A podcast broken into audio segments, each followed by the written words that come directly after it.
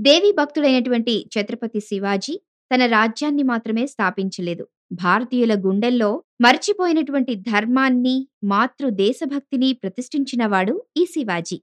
ఆదర్శ పురుషుడు. రాజ్యభోగాలని కూడా తృణప్రాయంగా వదిలేసేటువంటి వాడు ఈ శివాజీ. అప్పటి కాలంలోని ఇతర నవాబుల్లాగా కాకుండా వ్యసనాలకు దూరంగా ఉండేవాడు శివాజీ. భారతీయ తత్వాన్ని బాగా ఆకళింపు చేసుకున్నాడు శివాజీ. తన రాజ్యాన్ని సర్వసంగ పరిత్యాగి అయినటువంటి సన్యాసికి దానం చేసి, అతని ప్రతినిధిగా ప్రజాక్షేమం కోసం రాజ్యం చేశాడు. ఎప్పుడూ ప్రజలపై అధిక పన్నులు వేయలేదు. తన పట్టాభిషేకానికి కూడా తన ధనాన్నే వినియోగించాడు కానీ ప్రజల సొమ్ము ముట్టుకోలేదు. అట్లాంటి శివాజీ రాయ్‌గఢ్ కోట శత్రువులకు అభేద్యంగా, కట్టుదిట్టంగా ఉండేది. పొద్దున ఆరింటికి తెరిచినటువంటి కోట తలుపులు మళ్ళీ రాత్రి తొమ్మిది గంటలకు మూసేస్తారు. ద్వారం మూసి ఉన్న సమయంలో చీమ కూడా లోపల నుండి బయటకు కానీ, బయట నుంచి లోపలికి కానీ రాకూడదు. ఇది ఛత్రపతి శివాజీ ఆజ్ఞ. రాజ్య రక్షణార్థం ఇలాంటి కట్టుదిట్టాలు తప్పలేదు శివాజీకి. ఎట్టి పరిస్థితుల్లోనూ రాత్రి తొమ్మిది తరువాత కోట ద్వారం తెరవబడదు.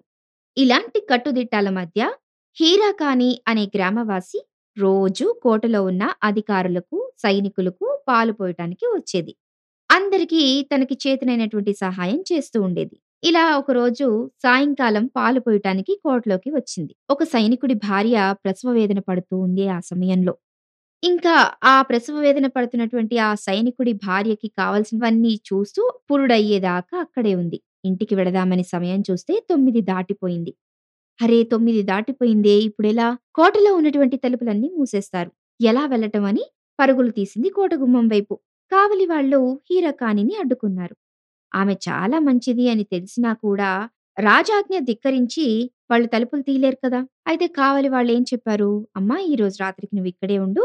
రేపు ఉదయాన్నే ఆరింటికి తలుపులు తెరిచిన తర్వాత మేమే దగ్గరుండి నిన్ను పంపిస్తామని చెప్పారు. తనకొక పిల్లవాడు ఉన్నాడని, ఆ పసిపిల్లవాడికి ఆకలి వేస్తుందని, వాడికి పాలివ్వాలని పాపం ఎంతగానో బతిమాలింది. హీరాకాని మీద జారిపడ్డారు కావలి వాళ్ళు. అమ్మా ఇది రాజాజ్ఞ మేమేమీ చేయలేము అని చెప్పారు. ఈ ఒక్క పూటకి మీ ఆయన పాలు పడతాడులే ఈ సైనికుని ఇంట్లో పడుకో ఉదయం అవ్వగానే మేమే స్వయంగా పంపించేస్తామని చెప్పారు. మర్నాడు ఉదయాన్నే కావలి వాళ్ళు హీరాకాని కోసం వెతకసాగారు.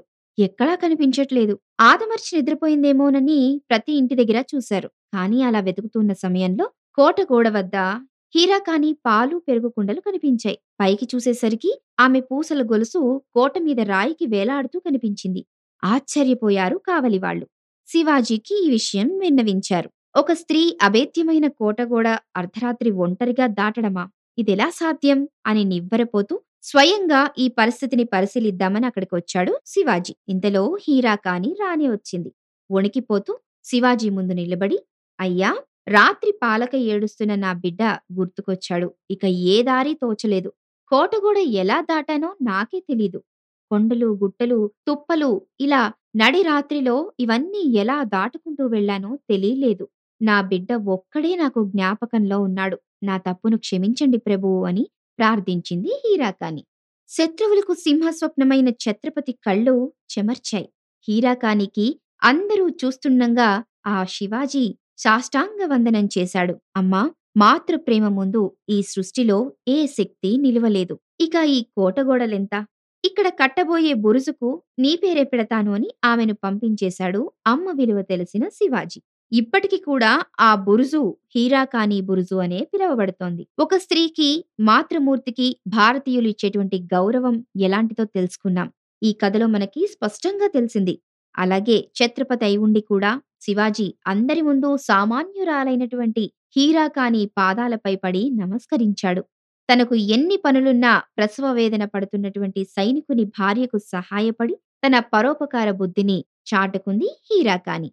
మరి ఎంత హీరాకాని మీద జాలి ఉన్నా కూడా రాజాజ్ఞ రాజాజ్ఞ అని చెప్పి ఆ రాజాజ్ఞను గౌరవించి వారి కర్తవ్యాన్ని పాలించి సేవా ధర్మాన్ని కాపాడారు కావలి వాళ్ళు. మరి ఈ కథలోని నీతిని కూడా తెలుసుకున్నాం కదా! మన భారతీయులు మాతృమూర్తికిచ్చేటువంటి గౌరవాన్ని ఛత్రపతి శివాజీ మనందరికీ తెలియచేశారు.